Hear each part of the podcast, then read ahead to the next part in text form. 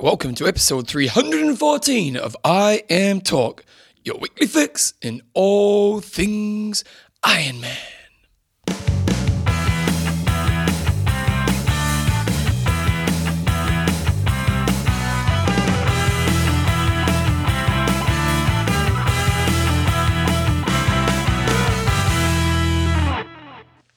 Righty, guys, welcome along to episode 314 of IMTalk with Coach John Newsom and Bevan James Oz. How you going, mate? I'm very good, Bevan. How about you? I'm very good. I'm having a lazy, lazy day. Seriously, I got out of bed at 12 o'clock today, which I think is probably the first time ever in my life. Then I worked mm-hmm. for an hour and then went back to bed and read, and now I'm about to do IMTalk, so it's a hard day. It is a very rough day. You got a big night in front of you. No, not really. I just kind of, it's the first time I've had a day where I didn't have to do anything, so I thought I'm going to read a book all day, and so it's been quite good. It's good to do it every once in a while, John. It is. I'm, I'm sure good. you've had a lazy day as well. Very lazy day. Very lazy day. IMTalk is proudly brought to you by Coffeesofhawaii.com. people loving the coffee facts, John. We're getting people sending more coffee facts through, so loving that. Remind me next week I've got a coffee fact and it is gold. Okay, oh, I can't wait. Yeah. Athlinks.com Social networking for endurance athletes, and Extreme Endurance. and it's your lactic buffer to help you get faster and win every race you enter. There you go. There's a promise for you. And this week's show, we've got some news. We've got it's it's it's, it's not your typical show this week, to be honest, because uh, a I got the show notes one minute ago, and b it's mainly going to be based around John's Epic Camp Light kind of thing that he did in Kona. And uh, but we have got an age grouper of the week, and we'll talk a little bit around the results that happened. So news proudly brought to you by SLS Tri, and I suppose we'll talk about the Ironman that happened over the weekend first, and we'll talk about Ironman Cairns. It was uh, it was an interesting day um, on a number of fronts because uh, Chris McCormick um, looked like he just uh, cruised through. He fin- ended up finishing in Tenth. uh, 10th place, or 9th pro, but 10th overall um, in a 905. So he just uh, had a pretty cruisy day. Swam 50, rode 458, and ran 311. Apparently, he was smiling, doing high fives everywhere. So really just clipped the ticket, and uh, now. If he so chooses, he can go and do go and do Kona. So good for him. But it was uh, it was quite interesting. I, I, I was following it a little bit online um, because I had someone racing over there, and uh, and it was a, it was a yeah a pretty decent field. And coming off the bike, Cam Brown and Luke Bell were in the front, and uh, and Luke Bell dropped off relatively early in the piece, and uh, and I just thought right, Cam It's Cam's Brown, race, you know, yeah. it's Cam's race. He's a good strong runner. He can just put in a, in a good steady. You know, good steady cam day, and, and he should have it. But um, maybe his legs uh, caught up with him a bit after racing, you know, Melbourne and the New Zealand seventy point three, and also the race in Phuket where I think he blew up. Um, and he, he actually faded, and David Dellow came through past him and uh, went on for a fairly crushing victory by seven minutes. He David Dellow swam 47 56. He rode 433 and he ran 248 for an 815. So uh, But good Cam, win they, must have, they must have got off the bike around the same time. Uh, they Based on- must based have. on I, that. I, I just I just read the, the updates. I, I think that he was a, maybe a minute to two down. Um, Okay. Coming, uh, I read that on, on one of the live updates, and he and he bridged up to Cam, and uh, I saw a little interview with him. He said uh, when he caught Cam, he it was straight at a, an aid station, um, and he just ran around him and, and sort of did a little sprint just to get a drink because he had to run around him, and then uh, just got a gap straight away and uh, went on to win. So somewhat surprising. You, you'd have to assume that Cam Brown is a little bit tired because uh, whilst David Dell is a, a really good athlete, you'd, you'd normally expect Cameron Brown to run quicker than a 256. Yeah, Um, you would. That's a slow so- day for Cam. But traditionally, Cam would do a race at this time of year. He's normally doing one of the German races, maybe a little bit later in the season. So maybe that's just that shorter gap. Because Ironman New Zealand was, you know, obviously did Melbourne because of New Zealand, and then Mm. you know that couple of weeks longer till you hit the European races. Maybe that short gap really hurt his legs. Yeah, but uh, David Dellow, you know, he's uh, he's cranking some money because the the race uh, was a was a hundred thousand euro race. I think it was about twenty thousand euros for first, and he also won the Koh Samui Triathlon, um, you know, not that long ago, maybe a month ago, and that had fantastic prize money. So uh, And he's Team he's- TBB, isn't he? I, I think so. I know he's with um, his girlfriend is Caroline Steffen, and I'm pretty sure Yeah. you're right that he is with Team TBB. But um, it's great. You know, he's he's a bit of a contender. He's, he's clearly a very good swimmer. He came out in 47 minutes, so he was out there with, with Luke Bell, and they had a nice little buffer over over the rest of them. And uh, yeah, I, I guess he'll be coming to Kona. And um, if you can run 248 um, and not under a lot of pressure, um, he could be, you know, top ten potential. I think. Yeah, I guess the other the other story of the run was um, Luke Bell. He was running with Cam Brown early and obviously exploded and very nearly got well fairly close to getting checked. Oh no, ten minutes in it, but he, ran a three forty four and dropped down to thirteenth place. So he's um, he's the nearly man at the moment. We keep talking about him and he, he's making these comebacks, but he uh, yeah not not a great run for him. Well, Macca is officially not in the Australian Olympic team now, so that's you know now you know It's Cone, not, Cone it's is not it. It's not official yet, Bevan. Well, apparently he's official. tweeted it. Yeah, but that's not official. The official Oh. announcement comes on uh, Tuesday. So apparently they weren't supposed to say who was in, who wasn't in um, until Tuesday. But yes, Twitter has gone out that he is not going to the Olympics. which is um, which is you know looking back, you know, it was always going to be a challenge. You definitely gave it a good shot, and uh, but it's going to be you know if we look forward from this moment forward, um, geez, Kona's going to be good this year. Which it should it should be pretty hot. Should be pretty good. He should he should be in good form. He, you know he should have great leg speed. He should be so, so well, um, and uh, and he's got enough time to, to crank up some some good bike form. So, you know, um, it'll be it'll be interesting. All right. Uh, it's going to be fascinating on the girl side of things. Well, yeah, the girl side of things, Rebecca Keat was leading onto the run, and uh, but then she pulled up. Apparently, she blew something out in leg, maybe a calf, and asked for it to be strapped. That's what I saw the live update saying. So she was leading, and then uh, had to DNF, and then Kiwi Belinda Harper took over the lead, and she was leading. And apparently, she started to, to battle a bit as well, and, and she started to fade her, and then fade, and then Carrie Lester came through and took the win, and so she's had a, she's having a good season as well. It was pretty tight. It was only a minute forty in it, so it was uh, Carrie Lester first. She swam fifty six. She rode five oh five and uh, ran three thirteen for a nine twenty one. Belinda Harper was second, and Candice Hammond was in third place, and Belinda Granger in fourth. So good for the Kiwis, second, third, and those girls, you know for, for girls that are you know second tier pros, um, be pocketing some nice money and uh, some nice points as well. Just looking down the list, mate. Rhodesy, although he didn't end up racing, he's he's, he's an Australian. Well, we know he Oh, must have pulled out after the swim or on the bike, but he pulled out, but he did a 49 swim. But he's down as an Mm-hmm. Australian. What are you doing, Rhodesy? Sharp it up. Oh, Rhodesy, Rhodesy, what's going on? Um, now, can we go here? Who was the first age groupers? Bevan? Oh, I, just, I literally just Oh. turned off the website. But you said Yeah. someone beat Macca, didn't you? So it must be the person who's in 10th. Well, he's tenth, yeah, but they don't have their tenth person list. I'm sorry, um, first age grouper. We will try to sort it out. Wait a second, you keep talking. Dame, it could be Damien Angus. I think it's Damien Angus. There we go. Damien Angus. He actually finished in eleventh place, so he was one behind Macca. So he swam fifty-seven, rode four forty-eight, nice, and ran three eighteen for a nine oh nine. Well done. And then on the girls' side of things, we had.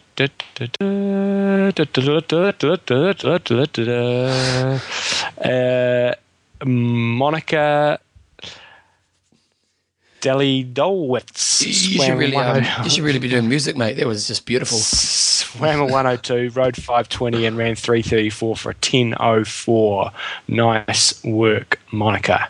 Okay, Jumbo. So this weekend Lance basically is now happening from this moment for forward because obviously you're in Kona this weekend, and and and I, and I suppose the listeners do want to hear a little bit around about what is the circus like. Is it that big? You know, we can talk about his performance in a minute, but let's just talk about what is it like if, when Lance turns up at a race right now.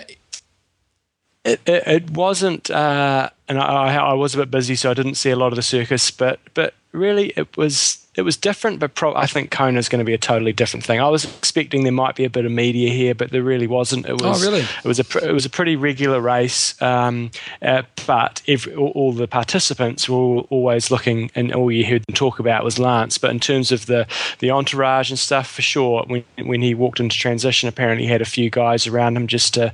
I don't think he's, he's not trying to be a pain, but I mean everybody wants a piece of him, so he probably just Oh, wants totally. a bit of peace and quiet. Um, so I was surprised, you know, wasn't that much, you know, in terms of the live coverage. They didn't, you know, there wasn't helicopters overhead, or there was at one stage, but um, there certainly wasn't anything like Kona in terms of the amount of uh, TV cameras. So it was it was it was fairly regular, but well, f- f- from the athlete's perspective, there was a real buzz around. He was there.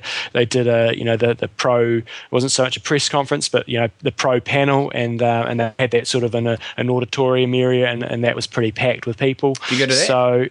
No, I didn't. I was I was out helping the athletes on the camp. Um, so, so overall, I think just for the athletes, that was the, the difference. Was there was the buzz that he was there, but in terms of the media and the entourage, um, it wasn't probably as big as what, what people would expect. Oh, that's but, interesting. Yeah, but I think Kona will be a different story. So, so paint a picture of the day. Like I've heard it's, it was a pretty tough day at the office.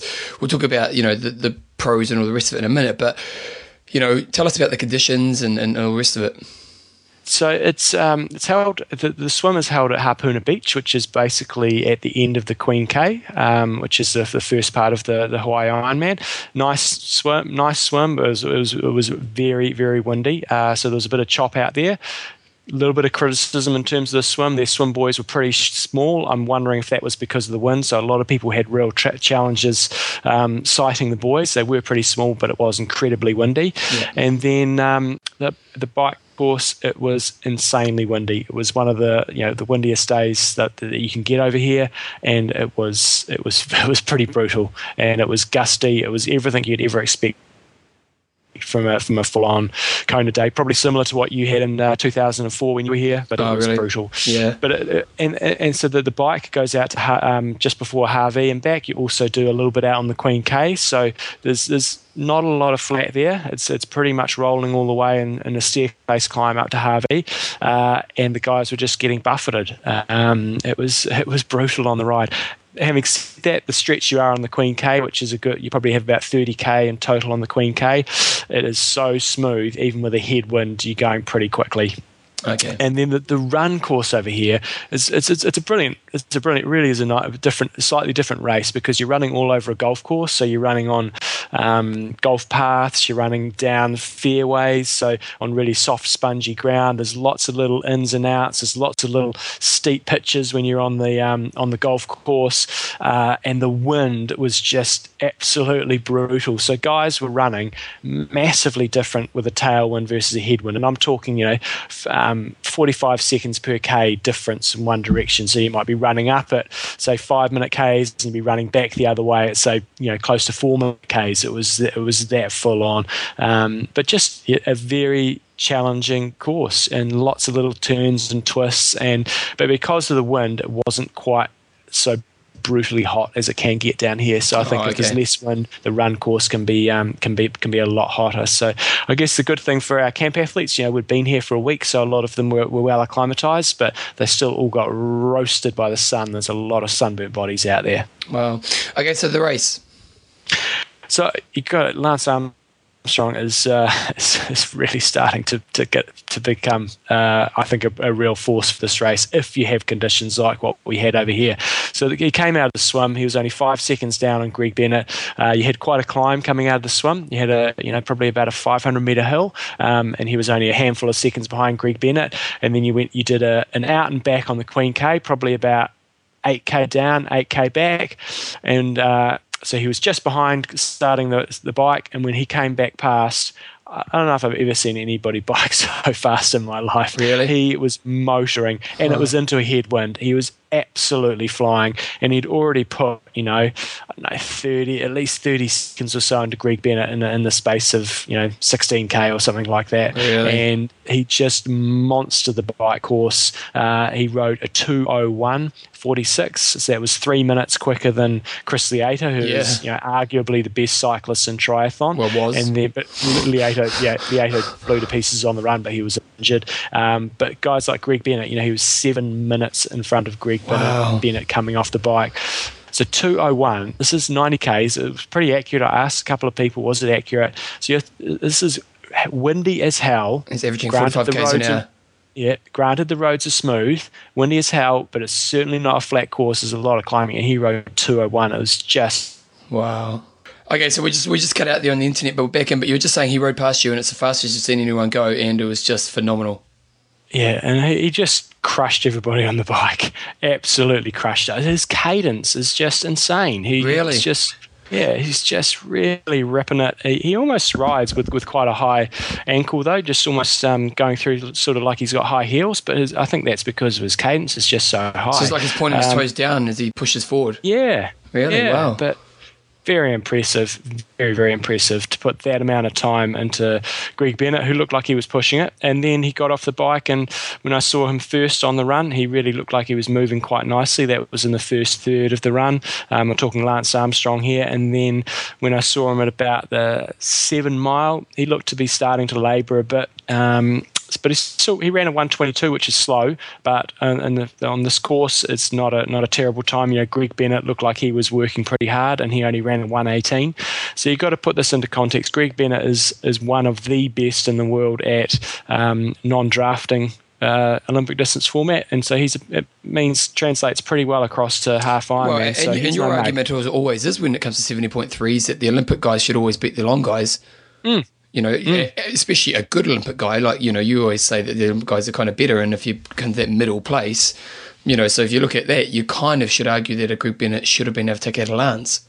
Yeah, I, I, think the big thing was it was windy as hell, and so he was able to crush everybody on the bike. And also, Greg Bennett was riding solo, so he didn't have anybody else to key off. So, I think it will be a slightly different story in October. But if it's this windy, come come Ironman time, he's going to put a really big dent into the field. And you've got to think he obviously he's a stronger rider than Chris Lieto, and Chris Lieto can get a ten to twelve minute lead on on a good day. So you've got to think Lance Armstrong got going to be able to get fifteen minutes if it is. Uh, somewhat windy, if not more. If not more, yeah. um, and so I think he's he's in with a chance, but we yet to see um, what he's like over the marathon distance, coming off a 180k bike ride, and uh, so we'll just wait and see. But he, he's certainly a contender. It was it was a very good performance. And now he's racing Ironman France, isn't he? This is his first Ironman mm. distance, and, and so and when's that? That's not far away, is it? I'm pretty sure it's in June. Uh, I'm not. I'm not. Like, don't don't quote me on that, people. Don't quote me. I haven't checked the websites, but I'm pretty sure it's in June. It's either in June or July, so it's coming up pretty soon. Um, a couple of other mentions though from the race. Good to see old Guy Crawford there in fifth pl- fifth mm. place. He had, uh, he's written down there as an Australian, but he's a Kiwi, and that was a bit of a bit of a breakthrough race for him. He went went really well. And on the girls' side of things, um, we had um, Lindsay Corbin winning the race. Lindsay Corbin taking it out, but Julia Grant. for me on the day, Julia Grant had a fantastic day. She's a good Christchurch girl, um, but just went really well all day. She had a great swim, good steady bike ride. Ran a 130, so she was only four minutes behind Lindsay Corbin, and, and she's she's a big hitter, Lindsay Corbin. So that was a, a great day for Julia. Mm-hmm. And uh, and your guys, how'd your guys go?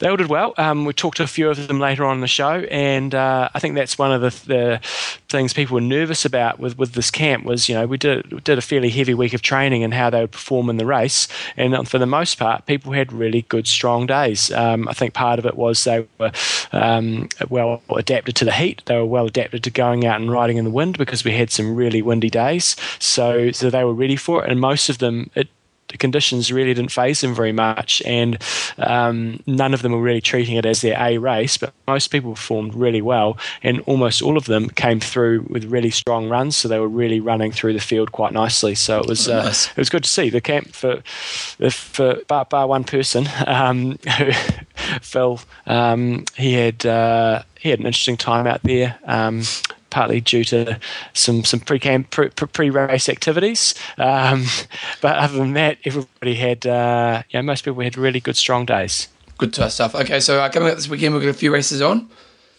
We have. So we've got the, the D Day in Chalon-en-Sur and Saône in France. We've got the Schloss Triathlon in Moritzburg in Germany. We've got the Enduro Man in the UK at Avon Tyrrell. And we've got another HITS race coming up in Hunter Mountain in New York. Okay, and, and I've kind of ruined your John, John's ITU update, haven't I? Because I've talked about Macca not making the team. That's right. So uh, I think it's yeah, it's going to be announced on Tuesday. I'm, I'm I know I didn't really think he was going to make it, so I'm not surprised. But I am going to be interested to see what females they select on the girls' side of things. You, you just sent me through an email. Um, somebody was saying that uh, they were they were talking up Lucas Fabricas, or however you pronounce his name. He's uh, Randy Barron sent through an email saying, "Look out for Lucas Fabricas, who's a young uh, American athlete who won a an ITU race in in Dallas." Um, we'll wait on him. He's an outstanding yes, he's talent. Quite young. He's still young, and that yeah. wasn't the um, the wasn't many uh, world beaters in that field, but he's certainly one to, to look out for. Mm. That's my that's my ITU update for this week, Bevan. Haven't okay. got much else on ITU. Okay, there's not much else in the news, guys. So I um, the news is proudly brought to you by SLS Tri, the best compression gear. And uh, what are you going to talk about this week, John? So they've got a good range of compression stuff. Got, we've talked about the socks a lot before. They've also got the day sleeves, which a couple of guys were wearing in, in the race, um, which you know obviously have the feet chopped off them. You got the compression tri shorts, which uh, somebody sent through an email the other day saying he raced in them, and that really helped to eliminate his uh, his uh, some hamstring issues he's had. And and one thing I'd really encourage people if they do have Achilles or calf issues is uh, I've recommended to a number of people to try wearing compression socks on bike, and that's um, made some really nice differences for them. Um, they've also got some compression bib shorts. They've got the full leg um, sleeve, so that'd be great for cycling. And then they've obviously got the compression tights and the quad sleeves. So check it all out. Go to SLS Tri. They've got a little uh, tab there. You can click on compression, use the code IMTalk, and you get yourself a nice juicy discount good times. The other thing is, if you've got a bit of an injury, like I had a calf injury recently, and I had my compression t- socks on all the time, and it really just helps. You know, just those little things that all help to get you back to recovery. So if you, you know, if you got a sore calf, maybe chuck them on and just wear them to work. People will love you. Exactly. Okay, guys. So hot topic of the week. So last week we talked about. Basically, I haven't got. The, I think it was drop the base, Dorian, wasn't it? Um, asking who do we think? Dorian, are, Dorian dropped the base. Bosso. Oh, Bosso was it? Yeah, I think. Uh, yeah, so who was asking who do you think is the top, the best looking male and female athlete? And so we didn't just want the females for the male people out there. We wanted both sexes, and so we got quite a quite a big response to this one. Yeah, Ben, the, the running man Shaw, said he's uh, always had a bit of a crush on Rinny. I just think she's super cute for the. Okay, then we've got Frank McVie. Wendy Ingram, he's going. She's got to be the hottest he ever has been. So Wendy Ingram was uh, was infamous for, for the, the crawl off with Sian Welch over.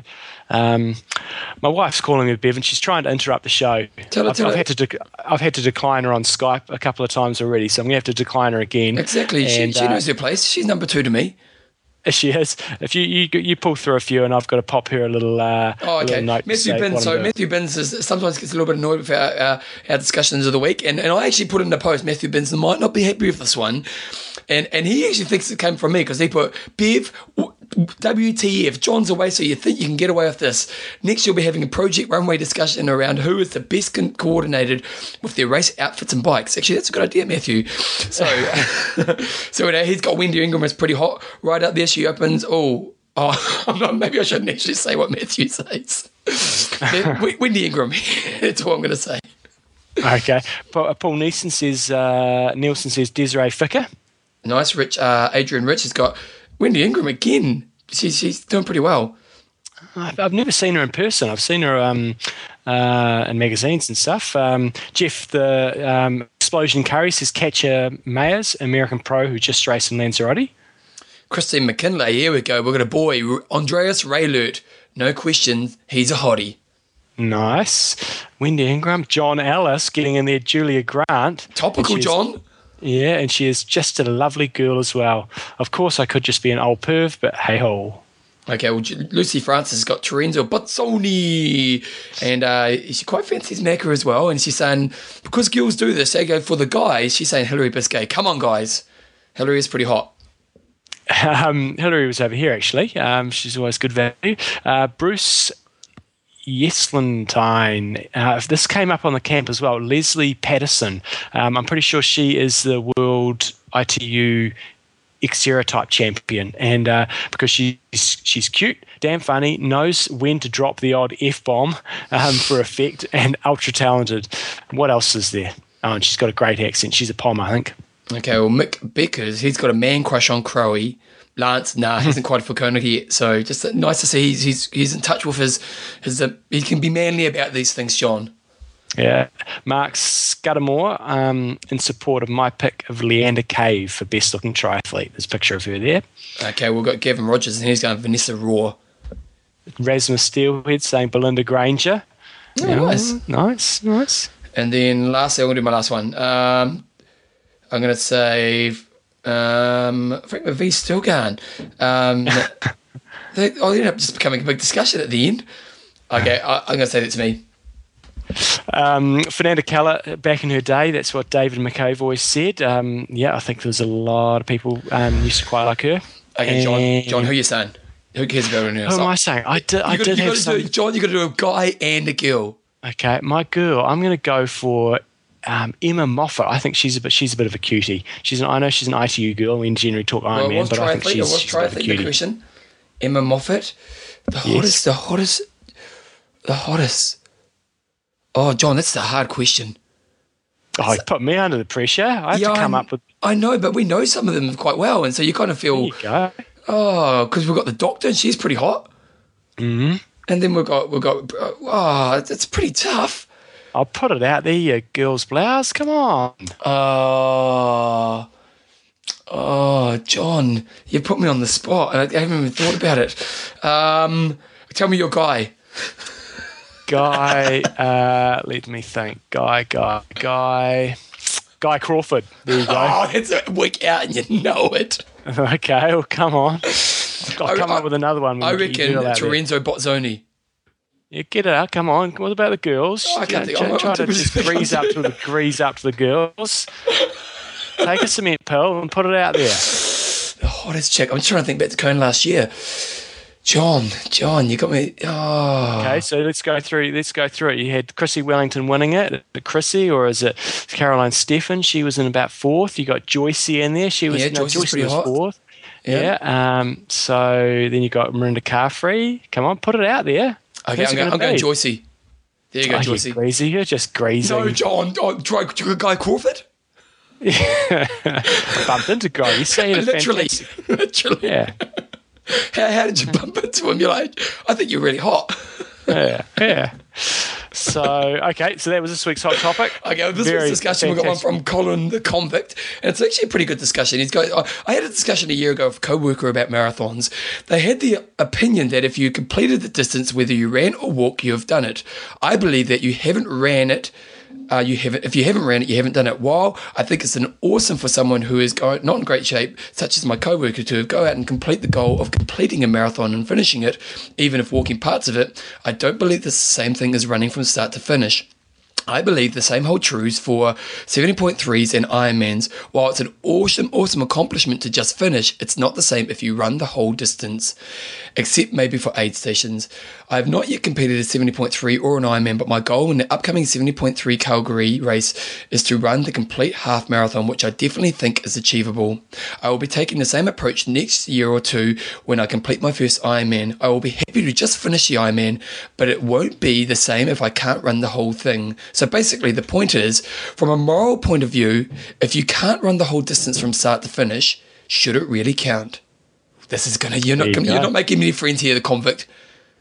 So basically, to summarise, does walking the marathon count?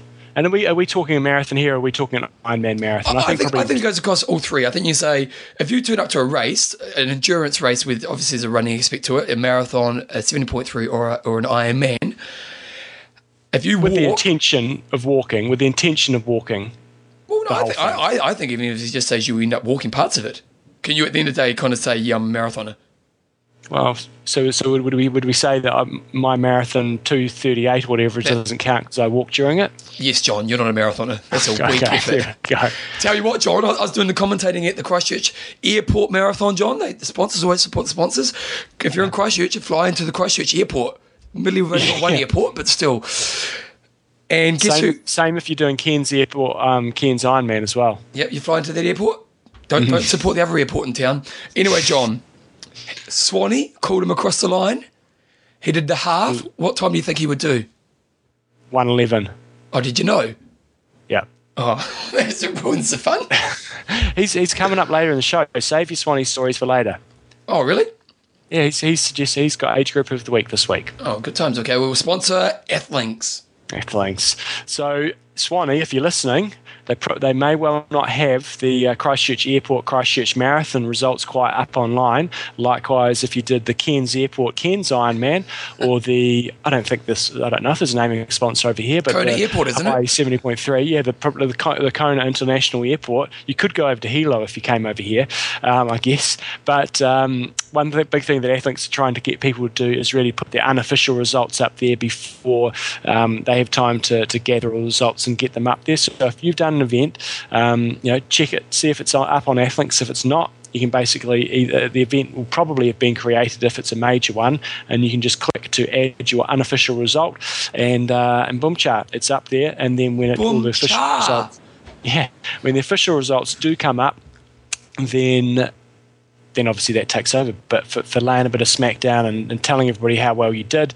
get your unofficial results up there on athlinks.com. And hopefully, all of you were extremely obedient last week and you told all your friends to join up to Athlinks as well because we need to do a push. We want some more, we want some more people on there so you can uh, see up your friends and rivals. Don't be disobedient, people. Just one thing, mm-hmm. just as a, as a side note, totally different conversation. I was on the internet the other day and there's this great photo going on the internet right now of this old guy who's been a truck driver his whole life. And one side of his face has been affected by the sun because obviously, you know, that side of his face was facing the road all the time and the truck, and the other side hasn't. And it is seriously disturbing how much the sun has affected one side of his face and not the other side of his face.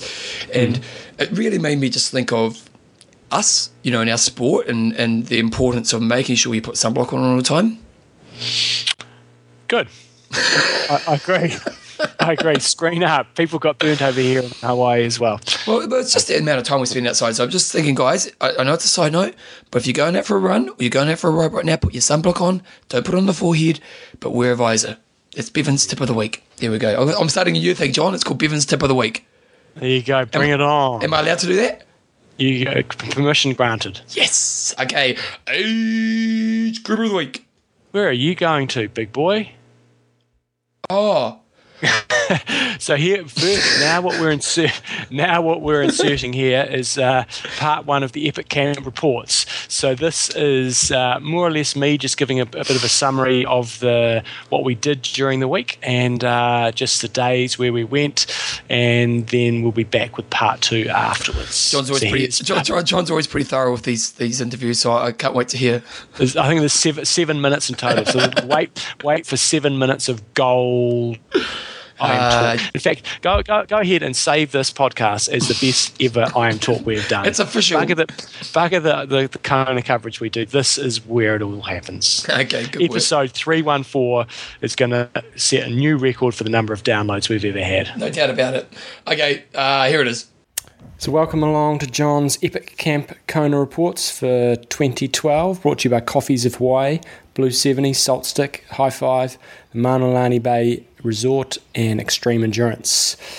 So this is uh, part one of the report. It's going to be a quick summary on, on what we've done on this camp uh, and how it's all sort of panned out. And then we're going to have part two, which will be chatting with some of the, the athletes. And then uh, part three will probably be um, just a bit of a, re- a, recap on the race, which is actually in progress as I'm recording this, so not racing for me. And uh, we'll see how, it, how it rolls together. So this camp was a little bit different to, to regular epic camps because we had the, the race at the end. And so people were motivation to, to really smash it in the last few days. Um, the motivation just decreased a little bit. But how we started the camp was uh, day one. We rode the Ironman course from uh, Kona, where we were staying in town, uh, out to Hawi and back so around about 180 k's. Um, I was really hoping that everybody was going to get the, the real Kona experience with big heavy winds and uh, and really getting blown around a lot, and then and then come down from Hawi and, and try to hold on in the crosswinds. Uh, as it turned out, we'd say I'd say we had a on the low side of average wind, but a lot of the athletes had never been here before actually thought it was pretty damn pretty damn windy, but it was uh, it was not too bad. Um, awesome, awesome ride. Guys were loving it. Just going past all the, the different names of the places, going through Kawaihae, out to Hawi, coming past Scenic Lookout, and then and then rolling back into town down Palani. Uh, so people were, were, loving that. Had a bit of a swim, a little bit of a run off the bike, and that was uh, day one was wrapped. Day two, we actually headed south um, to, towards a place called Ocean View, and we went down through Captain Cook's, uh, the uh, the refuge place. Um, we dropped down into another beach, which was a pretty steep, bumpy hill, and then uh, came back up out to Ocean View, and then all the way back down to Kona. Um, we had on that ride 2,000 metres of elevation gain, so it was a pretty hilly ride. Um, had some nice tailwinds on the way home, so cool ride. And we also, on day two, we swam the Ironman course. Rick Laird, super support man that he was, he was out there on a paddleboard making sure we are all okay, but we did the full Ironman course, so that was, uh, that was pretty cool as well. Day three, if you ever come to Kona, this is a brilliant loop to do. We rode up Palani, and when you hit the Queen K, you keep going straight and you get up onto the Belt Road and you keep climbing and climbing and climbing and climbing and then you roll along the top a little bit, and then you turn left down through Waikoloa, and then left onto the Queen K. It's a 115k loop from where we were staying in in uh, Kailua, and just an awesome ride. Uh, some awesome views, some awesome descents, well paved road, and uh, yeah, the feedback after that ride was awesome. On day four, we rolled down the Queen K to the Mauna Lani Bay Resort, and let's just say people are pretty happy to be here. It's uh, an awesome, awesome resort, and definitely coming back here um, next time we have a camp. It's five star staff. The food's brilliant. The staff are awesome. Um, so if you're ever going to come to do this race or come to the camp, you get to stay here. Uh, it's about 500 meters from where the transition uh, T2 is for the 70.3 race, and it's just awesomely relaxing. So that was a pretty light day, just spun down here, and um, some people tacked on with some some running and psych, uh, running and swimming. Day five uh, is when we really started to experience the winds that Kona is renowned for. Um, from the Mauna Lani Resort, we went out through up through Waikoloa. So we went up the hill. We'd come down a couple of days earlier. Uh, it was a long, long climb, probably about 16 k's, I think it was, to the top. Not particularly steep, but the winds were blowing. When we got to the top, you turn left and you go out to Waimea, and the guys just got battered. It was full on wind, and uh, when they pulled into the transition, I, I saw them uh, at the top of the hill, and it was uh, it was only about 16 k's to where we had the next uh, aid station. When the guys pulled in there, they were absolutely battered, saying that was the hardest stretch of the entire camp. Then they rolled down the hill, um, an awesome descent uh, down to Kawaihae, very straight, very very fast, and then back down the Queen K. So it was about a 75k loop. Some um, super Rick Laird support man, he went out to um, Hawi and, and climbed even further, and that's a, definitely a ride we're going to include on, on future camps. And then today is race day 70.3, and it's fair to say the winds are blowing big time. So the guys are going to be having a, an awesome experience on the bike. Um, big, a big race, you know. You had, there was about two thousand people on the start line, and uh, we'll, we'll, we'll hear from the guys later on what it was really like out there. But compared to all the other days we've had, um, this is a very very windy day. When coming out of the swim, Lance Armstrong was uh, just behind Greg Bennett, and when he came past uh, after about a 10k on the bike, he was crushing it, and he was going incredible incredibly fast. So he looks like he's building up a lead where he, uh, he might be able to win this race. We'll see what happens. But overall, this camp has gone exceptionally well. Uh, as with any epic camp, we always have one or two little things um, where somebody gets lost, uh, but overall, the feedback's been brilliant. The Mauna Lani's been awesome. The rides, we've had a lot of variation. I think a lot of the time when people come to Kona, they just ride up and down the Queen K, um, but we've really only we've we've just tried to go different directions every every different ride, uh, every different day. So, loving it. Uh, a lot of good feedback. Looking forward to coming back next year. And uh, next up in part two, you're going to hear a bit from the athletes that are out there racing today. Uh, and we'll hear about not only the race, but what they've thought of the camp. I guess one other thing with the camp, this one is different where we've had a, a big range of abilities, but it's worked out really well. Normally on the camps, we had, you know, you have to be sort of under 11 hours or ideally under 10 and a half hours for an Ironman.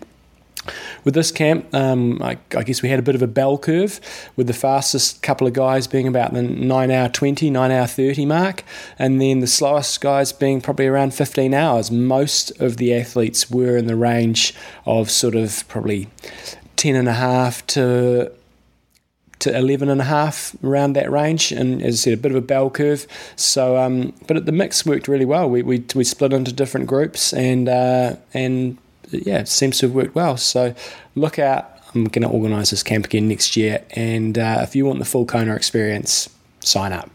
That's end of part one. This is again thanks to our sponsors Coffees of Hawaii, Blue 70, Salt Stick, High Five, Mauna Lani Bay Resort, and Extreme Endurance. sponsor, Coffees of Hawaii, Jumbo. I'm going to get a fact while you're going to tell me what's happening there. What? Oh, did you have Coffees of Hawaii? We did have Coffees of Hawaii, and people were cranking it. So we had everybody got a little sample bag, and uh, and then we had two big bags as well for, for just general consumption. We had a bit of uh, iced coffee going on out there, so we brewed some up in the morning, put a bit of ice out on the road, so people could uh, people could sample a little bit of the cold stuff when it's, when they're when they're a little overheated. And I'm pretty sure we had um, Molokai coffee, and, and people were loving it. They were absolutely loving it. So uh, it was going down well. So Albert, the good man that he is, um, sent sent us over. So if you're going to if you're going to come on the Kona camp in future, you'll, you'll he'll hook you up. You'll get a little bit of coffee to take home, and uh, and you'll get to sample it all the way through the week. So it's all good stuff. If you want to get yourself some coffee, go to go IMTalk, click on the uh, Coffees of Hawaii logo, and uh, it takes you through to all the different discount codes you can get, and uh, support a good man that supports this sport. One thing I was discussing with Mimi last night. Wait a second, is, John. uh, There's a buzz starting. Oh, oh, no, it's gone. No, you're back. yeah. Talk to How me. hard is it to get on the podium in Kona? And Albert's done it a couple of times. Oh, times. it's so hard. It is incredibly hard. You have to be extremely fast. And uh, do you do you want to know my coffee fact, Bevan? Okay, go. You, Yeah, you can so- do it this week. Bec- um, so I think a, a little while ago you had the one that you give your partner. Um, If you want some coffee, lovin'.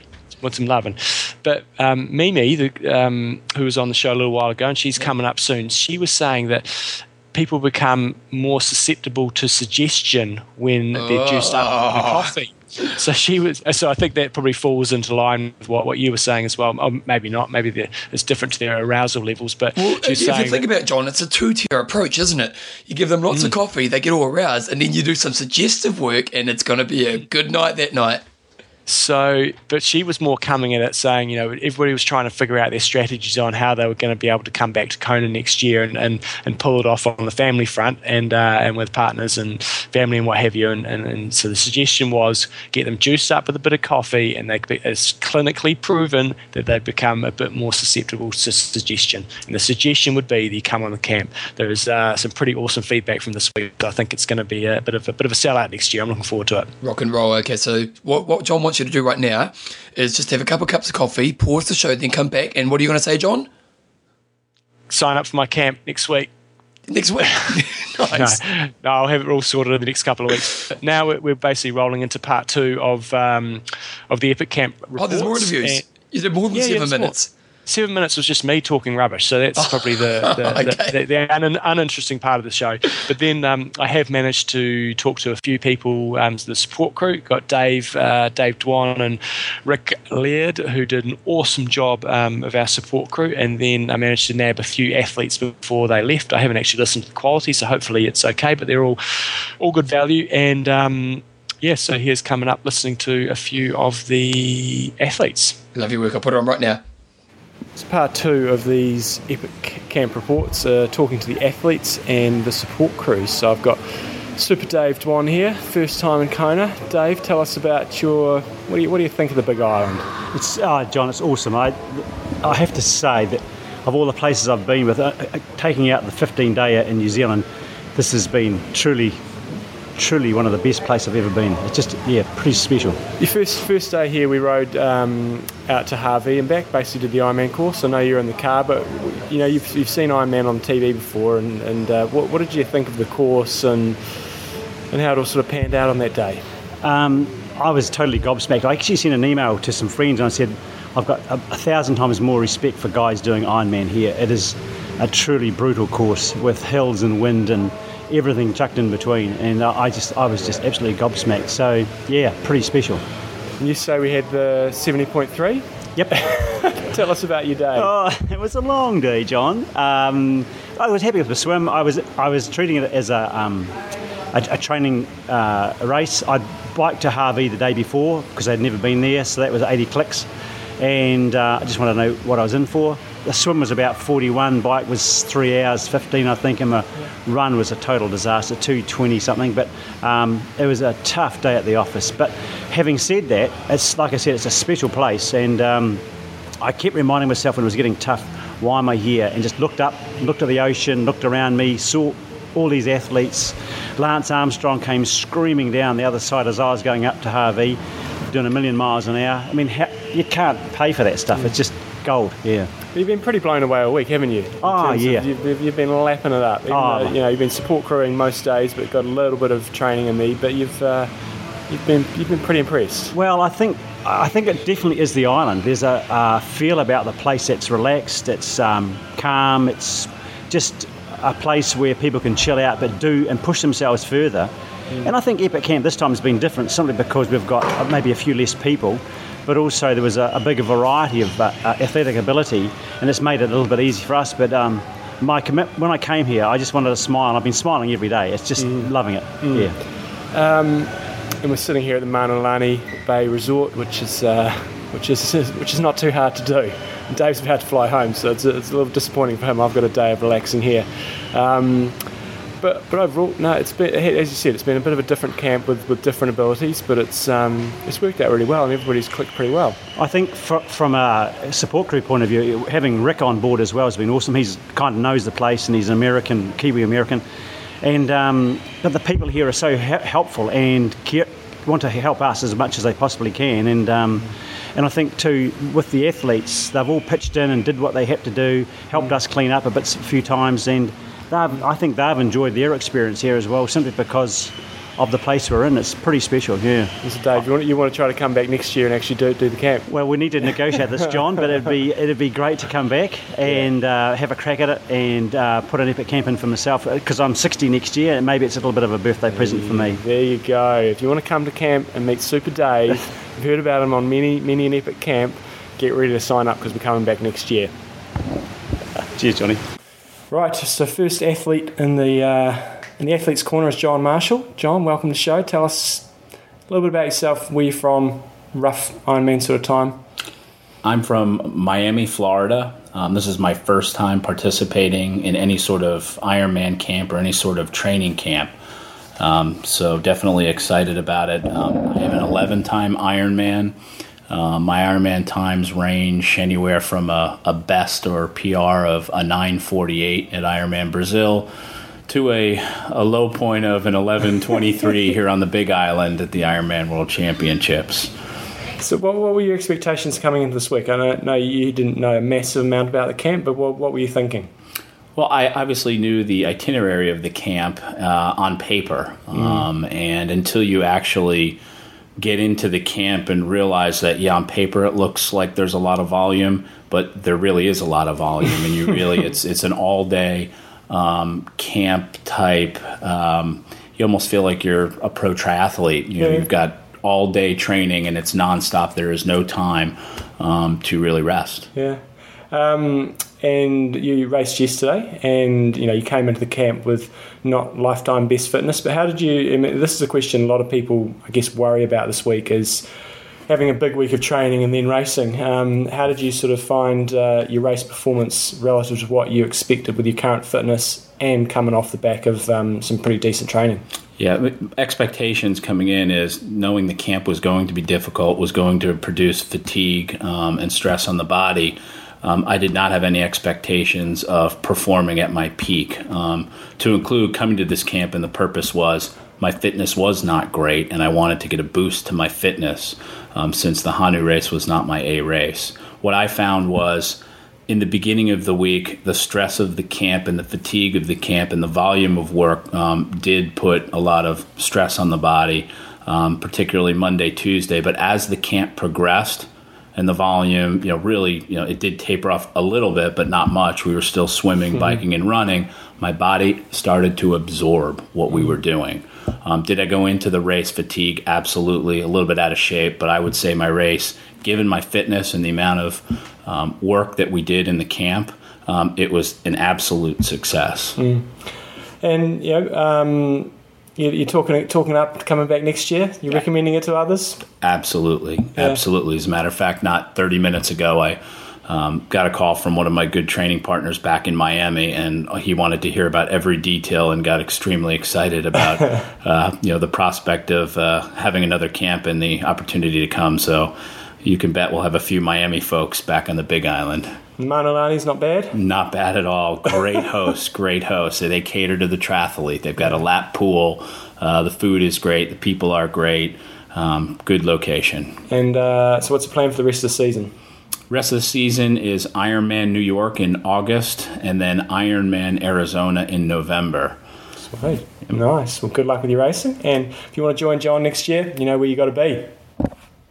Right, we've got support crew number two here, Rick Laird. He's a Kiwi. Well, I've got to say it correctly. Can I pronounce it correctly? Laird. Laird. Laird. Laird. So Rick's here. He's uh, support crew um, and his first sort of epic experience. So welcome along, Rick. Thanks. So, what were your expectations with? Um, you know, you, you've listened to the podcast for a long time, heard about the different epic camps we had. What, what were you when you had the first couple of days? Was it sort of what you expected, or, or different to what you expected? It was about that, um, about what I expected, and lots of people coming in, um, just getting going. It, it was pretty good. Yeah. Um, and you did a nice little ride yourself uh, out to Hawi. You've, I know you, you've been here before, but um, for people who haven't, compare the wins to what you've what you've experienced elsewhere in the world. Those were the biggest wins I've ever been in. I was at Wanaka 2011. Oh, yeah, that's Um, right. The win there was tough. This this was it, it stopped me Yeah, dead my tracks. yeah. Yeah, yeah, and just blowing around. But the the ride out to Hawi was one of the most beautiful I've I've ever done. Yeah. It's beautiful across the top of the mountain. It was great. Um, and in terms of the the the racing you saw yesterday, uh, what do you think of that? Well, seeing the racing, uh, well, it was great to see Lance uh, during the race, but to see the athletes that have been out really pushing it hard this week, to go out and actually do another, to do a half at the end of the week, um, was really impressive to watch. It was fun to, it's always fun to watch a race.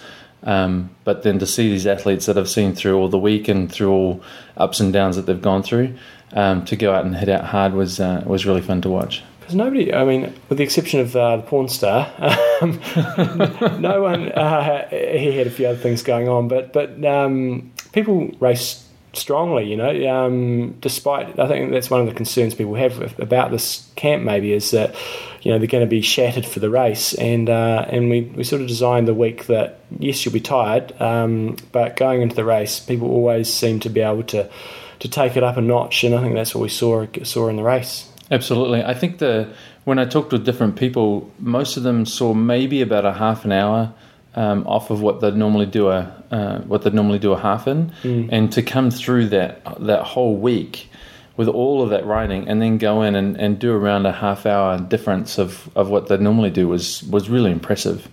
Um, yeah, And it was not an easy day. no, it was really windy. Yeah. yeah.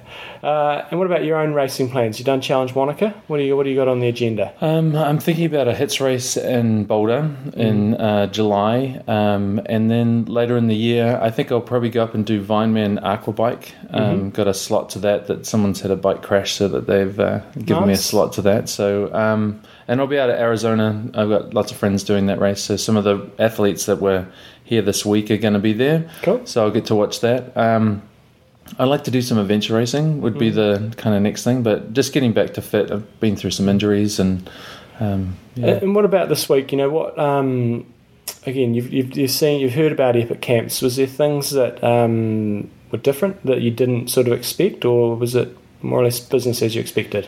Um, I think with the the style of camp, uh, from what I've listened to, the different epic camps that you've done in the past, um, this style of camp was was slightly different. Um, the wider range of athletes, which was kind of fun to watch as well. Um, but basically, yeah, I, I had a somewhat of an expectation of what it would be. Um, I think it was a little bit more uh, relaxed because we weren't moving quite so much. Um, so it gave the athletes a little bit more uh, downtime, and and um, so that was good. Um, no, I th- it was just fun to watch people actually doing something they really love. As you know, supporting was fun, but really jealous. Yeah. because I mean, there's some really great rides, so Yeah. that was really good. That's when when uh, when when people come to Kona, and I was discussing this with uh, with Phil Patterson on the way to the airport this morning.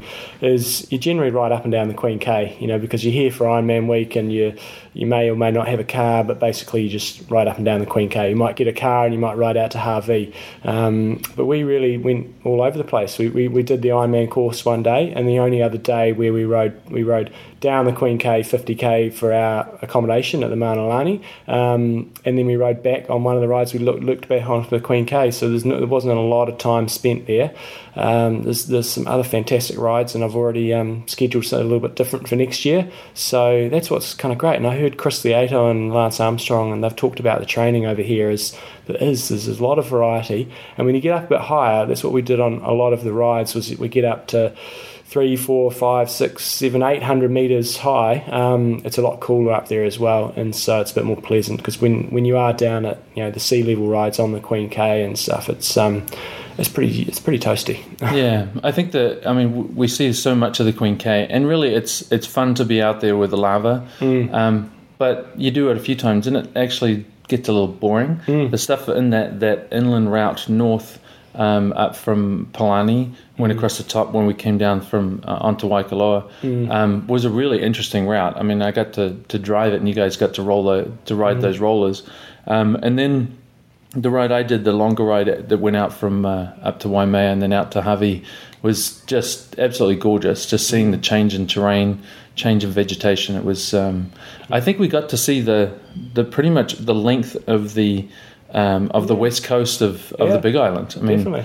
the whole thing. We went all the way down to Ocean View. So um, mm. yeah, it's great. And so uh, one other thing um, we didn't that, that, a few of the athletes have discussed with me is we didn't do a lot of running this week, and again that was intentional um, to to allow people to be ready for the race and not too smashed. So it was it was basically aerobic, although for some people a reasonable amount of anaerobic work on the bike. Uh, but there was very there was little running, and the running we did was was pretty cruisy. We didn't do any running racing. Um, did just a little bit of technique work with with a few of the guys, but that was um, probably one different to difference to a standard epic because we didn't have uh, an aquathon, we didn't have a, an, an in-house sort of sprint triathlon. Um, that was another reason why people were able to, to be you know, reasonably fresh for the race. So, Rick, you've been you've been a legend. Everybody's given fantastic feedback on you guys' support crew. It's a bloody tough role, and um, thank you very much for coming along. Yeah, it's been great. I absolutely loved it. Um, Kona's always a good place to come to. Thanks very much. Awesome. Next athlete up is Mimi Winsberg, first time epic camper, but done plenty of other camps. Welcome, and she was on the show recently talking about depression. I mean, no, nobody here is in a state of depression at the moment, so welcome back, Mimi. Thanks, glad to be here. Um, you're, you're one of the more experienced athletes on the camp. Um, you've done other different camps. Uh, I know one of your reservations coming in was worrying about the race at the end of the week. How did the week pan out for you, and, and what sort of impact did the, the training have on your, your race yesterday?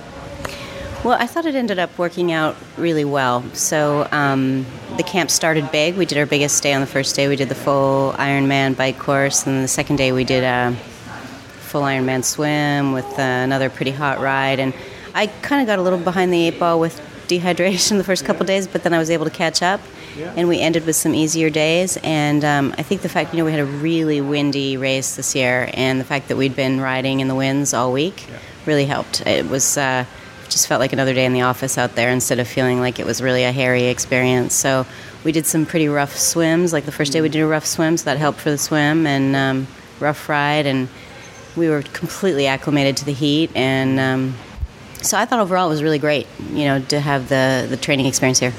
Well, when you compare it to other camps, you know, for people out there listening, thinking, "Oh, I've done training camps," how how does it differ here from from what you've done elsewhere? Uh, way more fun.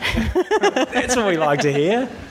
this was by far and away the most fun camp. It was just uh, great lodging, great food, great people, uh, good combination of you know exercise, good conversation, and a little party time. So it was uh, it was good the 319 is the, par- the party room. If you ever come back to the, these camps and you hear the stories about 319, that, that was the party room. Um, was there any things that you were surprised about in this week?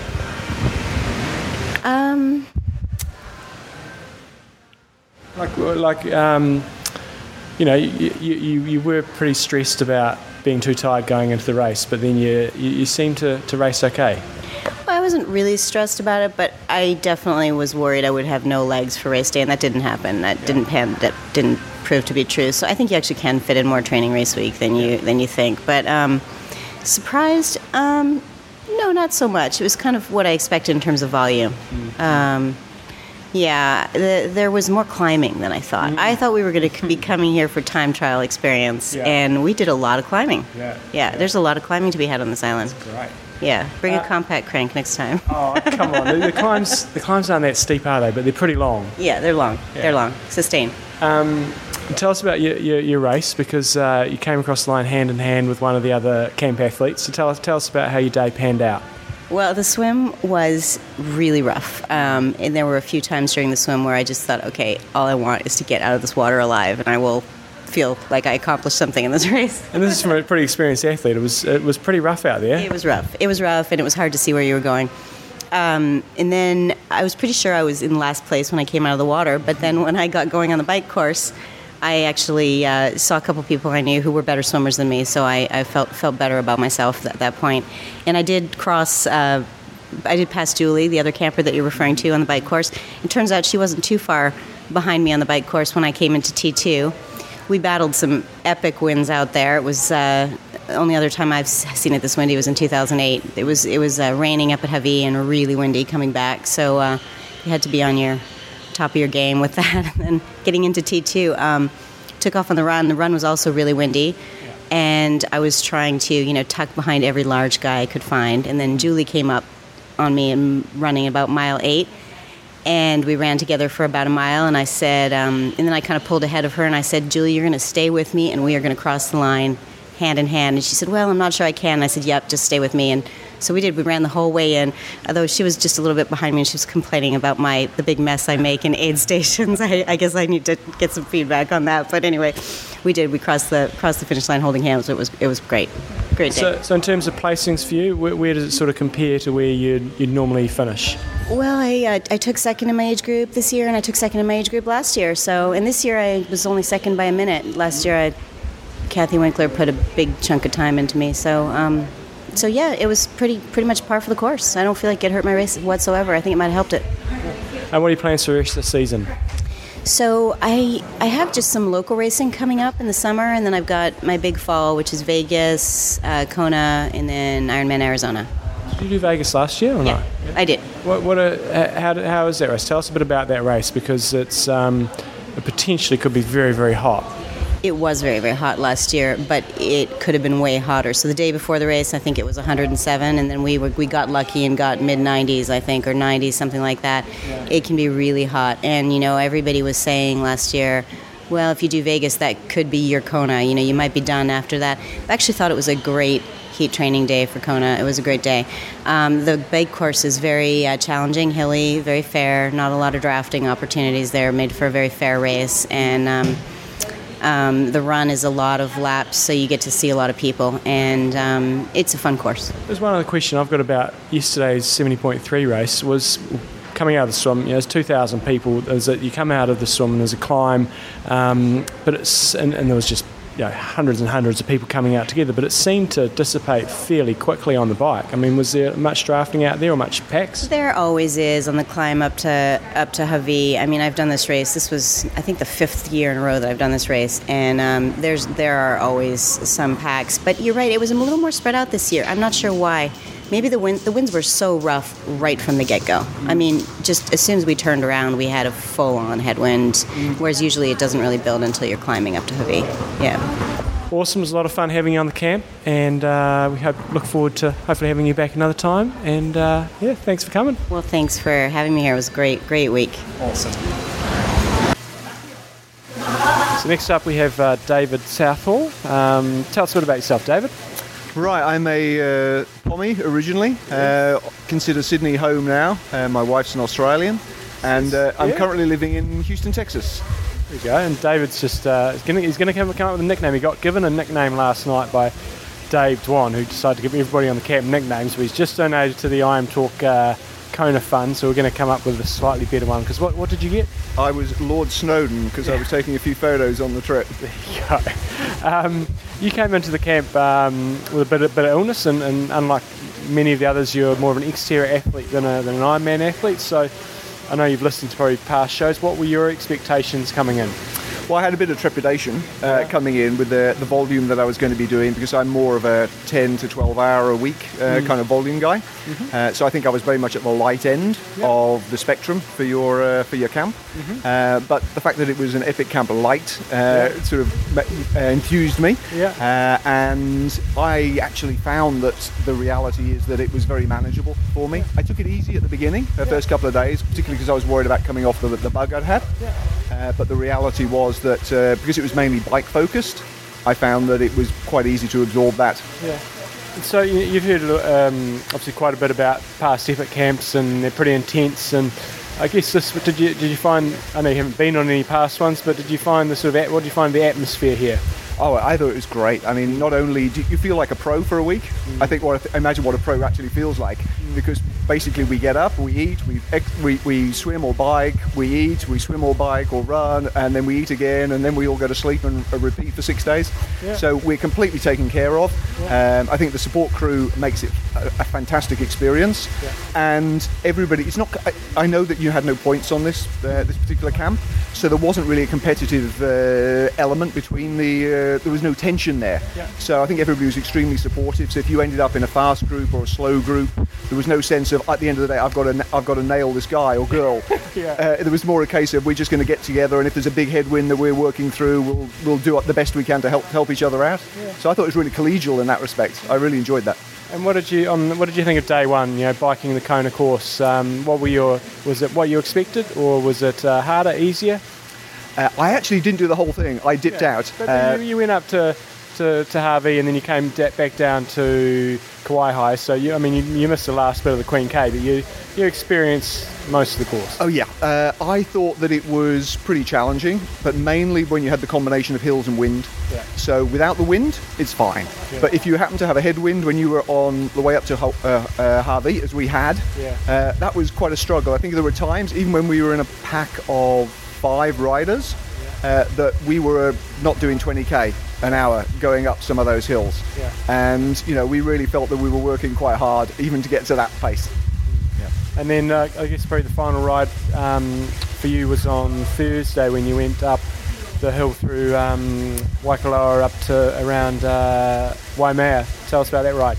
That was pretty brutal. Uh, not only did we start off with, I think uh, Phil had said it was going to be like a six or seven mile ride up the hill. It turned out to be like close to 16 or 17. Yeah. Uh, we, got, we got up to 2,500 feet.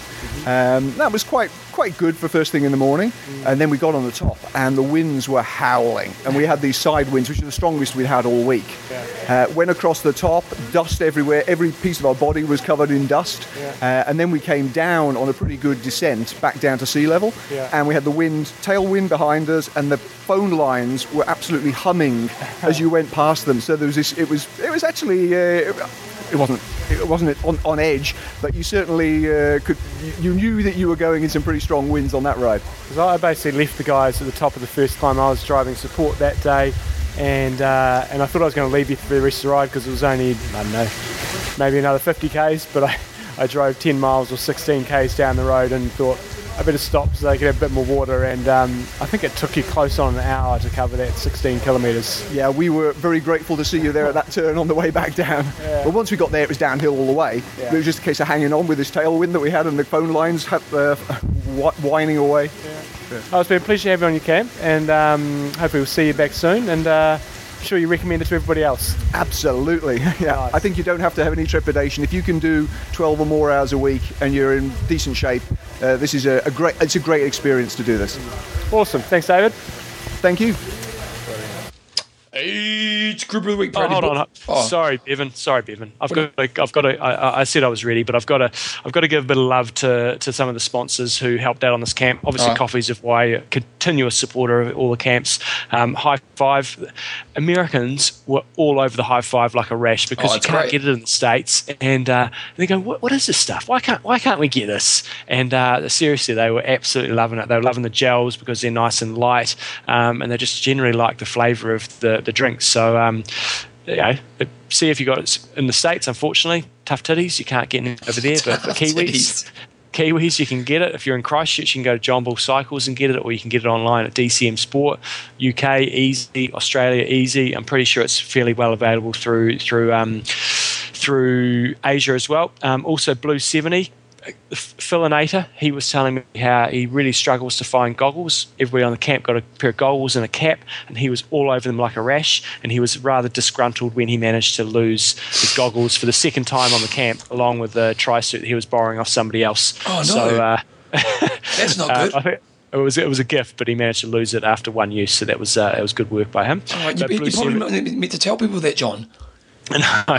Um, but Blue 70, awesome support. Again, awesome supporters of the camps. If you want to get a um, get yourself a Blue 70 wetsuit, we've got the auction rolling on Legends of Triathlon at the moment. Still got a few days to go, so get yourself a good deal on a Blue 70 Helix. And then we had Salt Stick, who um, kept people from cramping during the race. You know, basically got all their Salt Stick tablets. I got one with, with caffeine in it as well.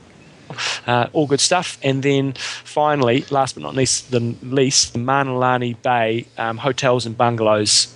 It is, it is it is quality. It is a, has been a highlight of the camp coming and staying here, and uh, just five star accommodation and ten star staff. They're awesome. Oh, I love your work, John. Love your work. Okay.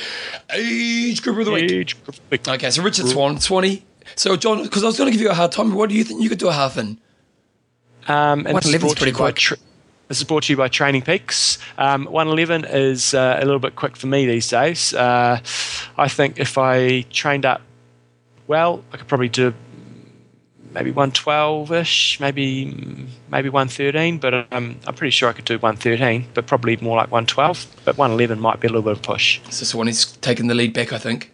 But Swanee got taken down by my athlete Mike Phillips, who ran just in front of him and uh, finished in tenth place. So Oh, case, you win. yeah.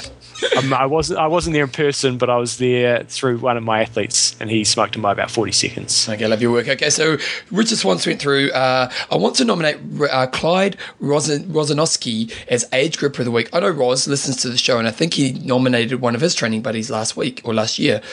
Um, Roz is a converted runner, and one thing any runner in New Zealand knows about Roz loves national road relays, including a number of national titles with the beloved Bay Cougars, together being a winner of the Long Bay 4K cross country title in 2004, arguably the jewel of the crown in the Auckland Cross Country Grand Prix. He also burned off Lance Armstrong in the New York Marathon, but I couldn't find a picture of it. However, Roz has now converted since he started to relocate to Sydney after what I'm sure he will describe as an indifferent Ironman races in uh, Western Australia. Roz finally showed the form that we expected of him in his sporting background in Ironman Melbourne, doing a 9:35, which included a 66 minute swim, a meaty 504 ride, and then a 316 trot to finish when 9:35 solid. Ross is well known amongst Kiwi runners, triathletes, and is a huge trainer, great character, and an all-round top guy. He races a lot and loves to come back and smash it out. A fitting winner for age group of the week, and actually sent through some photos, which is sensational. So I'll hmm. put a photo on the website. Nice. It is nice when people have been persevering, persevering, or they've been haven't quite they've been stuffing up their pacing. I'm not sure if Roz was stuffing up his pacing and just going too hard or whatever, but then they finally managed to pull it all together and put in a nice balanced race. That is a nice balanced race, you know, 66 swim, 504 ride, and a 316. That's pretty balanced across the three. So nice. It must have been well paced, well fueled, and uh, a 935, as Swanee said, is uh, that's a solid time. Yeah, it's pretty solid, isn't it? It's pretty great effort. I think you're you're sitting on your cable. Don't don't stay away from your cable. Stay away from my cable. Stay okay. away from your cable. Um, yeah, t- yeah, totally, man. Uh, And especially when you get someone who's been quite good at another sport, because the problem when you go from, like, let's say you've been, you know, it's obviously a pretty classy runner, to then go to Ironman, you, you know, you expect being good at something, and then if you have a few experiences where you're not really being that high level, it can be pretty frustrating, can't it? It can, and there's there's just so many other elements to it. And, and I know you've already done your this week in Lance section, but it's it's been great to see him battling like the rest of us do with nutritional issues and uh, and trying to trying to figure that out. So um, no, it is it is hard, and uh, when you come from often you come from a, a swimming or a running background, you know those sports are you know high intensity. Swimming especially is obviously shorter, um, but running, you know, you, you're used to doing higher intensity. And Ironman is you, you boom, you just got to chill out and you just got to go at a steady pace all day, and uh, and that's quite an adjustment. It's it's as we know, it's not necessarily so much a race in Ironman. It's really a personal challenge. So uh, nice work, Roz. Nice, uh, Clyde, uh, Clyde Rosanowski. Yeah. you are Our Age group of the Age week. group of the week. Nice review. And uh, that was brought to you by trainingpeaks.com. Um, and one of the things I've been, I was thinking about what to discuss today, and and, and I think from a coaching perspective, uh, uh, we, we discussed the TSS side of things, and, and that's um, it's quite a handful for a lot of people to take in is, is figuring out how their TSS works, and, and you really need to work in probably with a, a fairly experienced coach who's who's got a lot of um, experience in, in that area of training to TSS scores.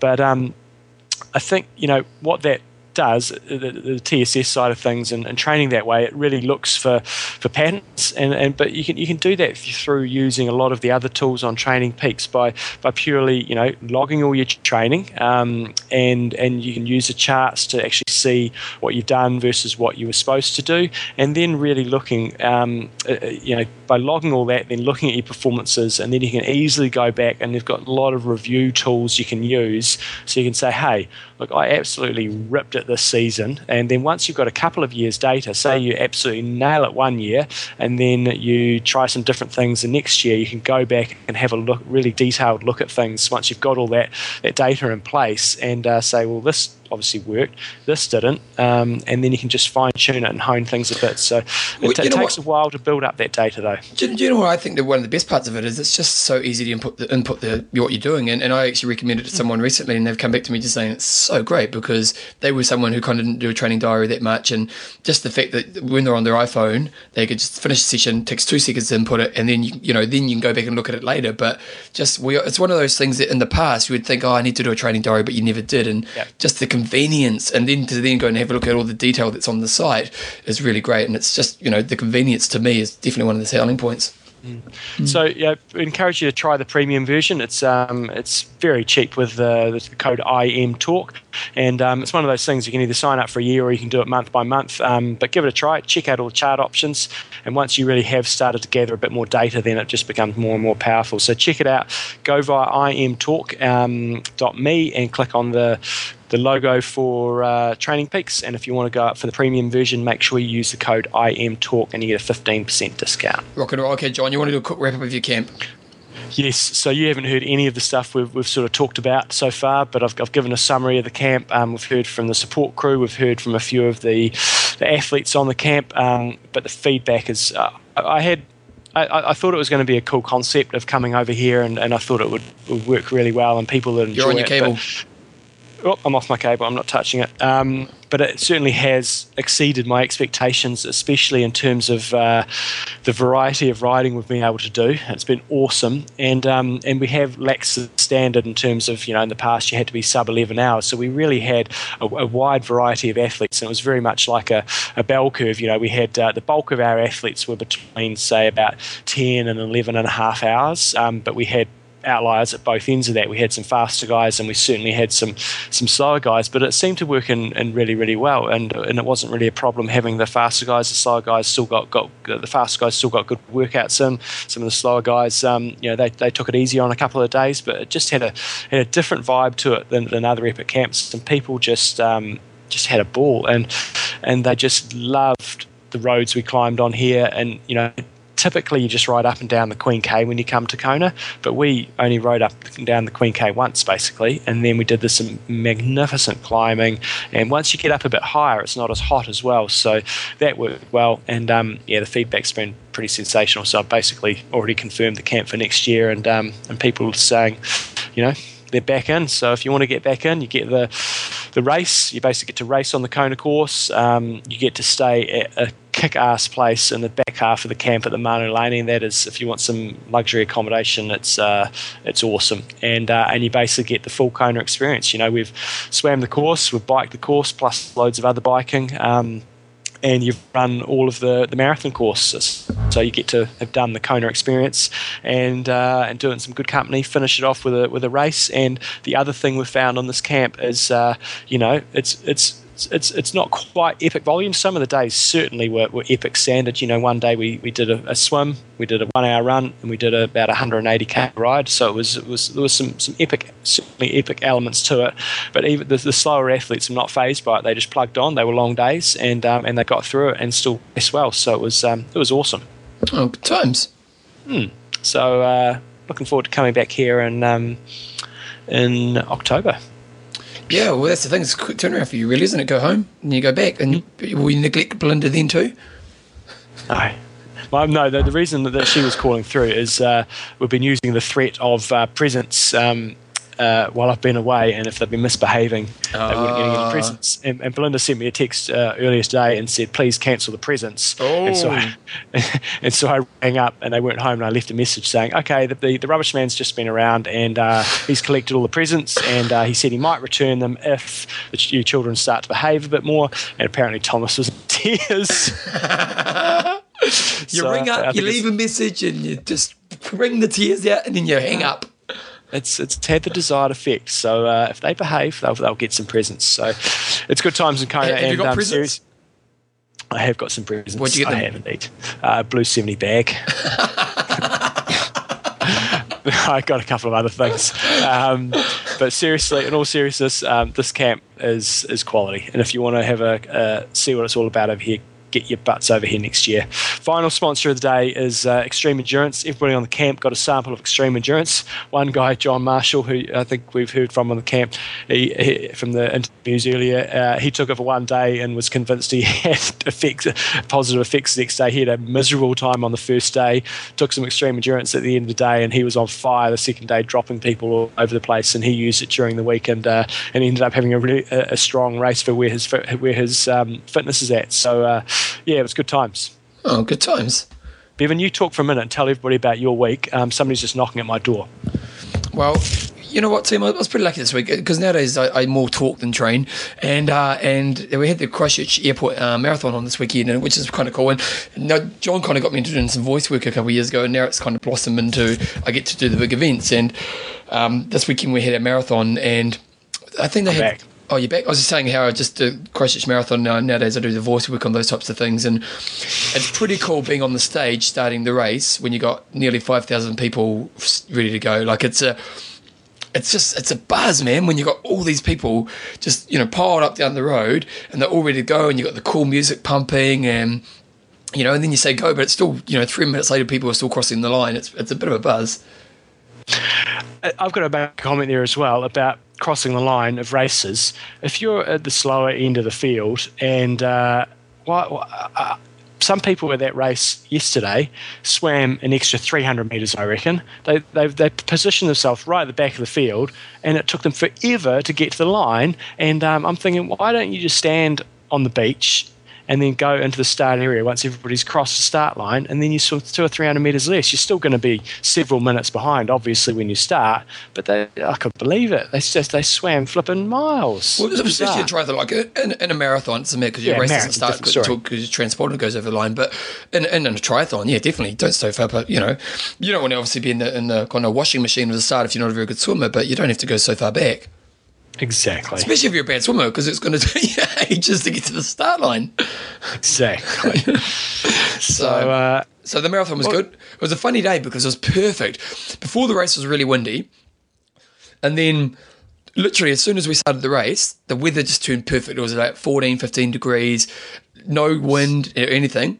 And then for about until basically until the top half marathon is is about about an hour to an hour and a half into the race, then the wind just blew a gale, man. It was just crazy. But luckily for most of the people, it would have actually given them a bit of a back a tailwind for or probably for a good 8k. So I imagine a lot of people probably pretty fast days out there. nice, Mm, nice, So, yeah, it, was, it was a great day. good stuff. Yeah. And so when are you coming back? I have got to get up very, very early tomorrow morning, so it's going to be Monday morning over here, and I've got to get up about four o'clock to get to my flight. Then I've got a night in Sydney, Sydney, Australia, and then I fly back on Wednesday morning. What movies did you watch on the way over? I slept on the way over. I had an overnight flight, so I didn't watch anything. I Oh. watched just a little bit of uh, Modern Family, a little bit of uh, Big Bang Theory, and then I um, popped a sleeping pill and went to sleep. Do you take sleeping pills, John? Uh, only when it's an overnight flight. Oh, do you? Did you get Yeah. double seats? Uh, no, did I, I, have I not spoken to you? I, I, uh, I, I got two meals though, Bevan. I got 2 You're on your meals. don't wire. worry. You're on your wire. I'm not touching my wire. Well, it sounds like you're on your wire. Sort it out. okay, okay. I apologise. We're back in the studios next week. We won't have these issues. Yeah, I'm looking forward to it because it's just been issues all week this week. Yeah. so um, that's it.